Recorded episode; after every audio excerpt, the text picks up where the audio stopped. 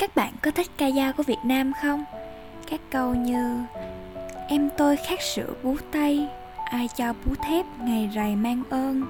Hay là những câu Bao giờ cho đá nảy mầm Cho sung ra nụ, cho hành ra hoa. Bao giờ trạch đẻ ngọn đa Sáo đẻ dưới nước thì ta lấy mình.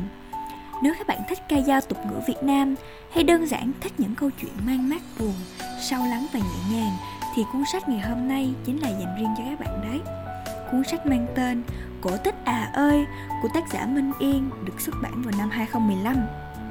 Cuốn sách là một tập truyện ngắn, chỉ vỏn vẹn 7 chương nên khi đọc các bạn sẽ không bị nản và đôi khi còn tự hỏi với chính mình rằng tại sao cuốn sách này lại ngắn đến thế?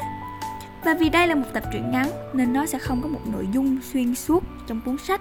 7 câu chuyện nhỏ có 7 nội dung khác nhau nhưng điểm giống nhau giữa bọn chúng chính là đều bước ra từ những câu ca dao xưa là xưa bàn bạc màu sắc của tích và ngọt ngào tình đất tình người quyển sách có một sự khởi đầu tốt đẹp ngay từ chương đầu tiên và đó cũng là chương mình thích nhất Chương 1 kể về tình bạn trong sáng giữa cải và răm gắn liền với câu ca dao quen thuộc của biết bao đời người Việt Nam ta.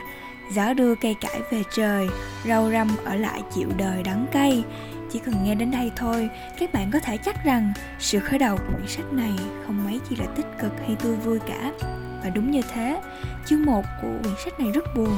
Buồn đến nỗi cho đến hiện tại mình vẫn còn cảm thấy tiếc nuối và đau lòng cho những nhân vật trong đó. Thế nhưng, nếu kể đến một chương có ý nghĩa và sâu sắc nhất thì đó chính là chương 6, Em tôi mồ côi. Có một đoạn trích trong chương này rất hay và mình muốn chia sẻ nó với các bạn cuộc sống khó khăn như vậy đấy. Hãy coi như em của em đã được giải thoát, có thể đi tìm một nơi khác tốt đẹp hơn. Không phải vậy đâu chị ơi, không phải như vậy. Chị thấy không, ông ân đầu thôn đã già như vậy, mỗi ngày đều phải đi nhặt đồ rơi đồ vải sống qua ngày. Còn bé làm sắm bên ốm đau suốt cha mẹ nó cực khổ, nhưng vẫn lo toan tiền thuốc men chữa cho nó. Chị nói xem, ngoại trừ sự sống ra thì còn có thứ gì đáng trân trọng hơn nữa? Cuộc đời trước mắt họ lúc này mỗi người đều có những nỗi khổ riêng của mình. Sống hôm nay chỉ là nỗi hôm nay.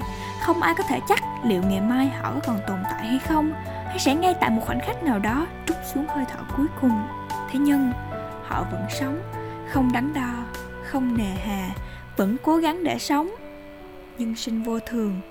Phải rồi, sống trên đời, có ai biết được tương lai sẽ ra sao? Dù thế nào, con người ta vẫn phải sống tiếp, sống để biết, để hiểu, để ngẫm hay đơn giản, chỉ để nhìn thấy được tương lai của chính mình? Đối với bé hạnh, với cô và với tất cả những người xung quanh cô, hạnh phúc hóa ra chỉ cần là được sống mà thôi. Đoạn trích trên chỉ đơn giản muốn nói một điều rằng cuộc sống này rất đáng quý, rất đáng trân trọng. Trước đây, mình có một suy nghĩ rằng chết chính là một sự giải thoát. Mỗi khi mà một người thân trong gia đình mình mất, mình sẽ tự nói với chính mình rằng họ đã được giải thoát rồi hãy vui thay cho họ. Và vì thế, bản thân mình cũng không sợ lắm việc mình sẽ chết sau này. Nhưng sau câu chuyện này thì mình mới nhận ra rằng là cái chết rất đáng sợ.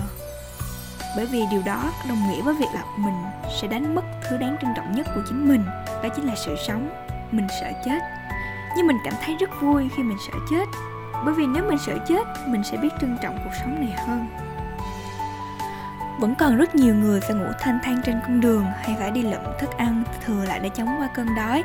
Hay có còn nhiều người và nhiều người đau khổ và bất hạnh hơn thế. Ví dụ như cô bé hạnh trong câu chuyện này chỉ mới 10 tuổi, cha bị lũ cuốn trôi đi trong khi đắp lại con đê. Mẹ vì thế đau buồn quá độ cũng đi theo cha. Chỉ còn lại mình cô và đứa em trai 6 tháng, lao đao giữa dòng người. Đến cuối cùng em của cô cũng ngủ thiếp đi mãi mãi, không bao giờ tỉnh. Trải qua biết bao nỗi khổ như thế, đứa bé hạnh 10 tuổi này vẫn kiên cường sống tiếp.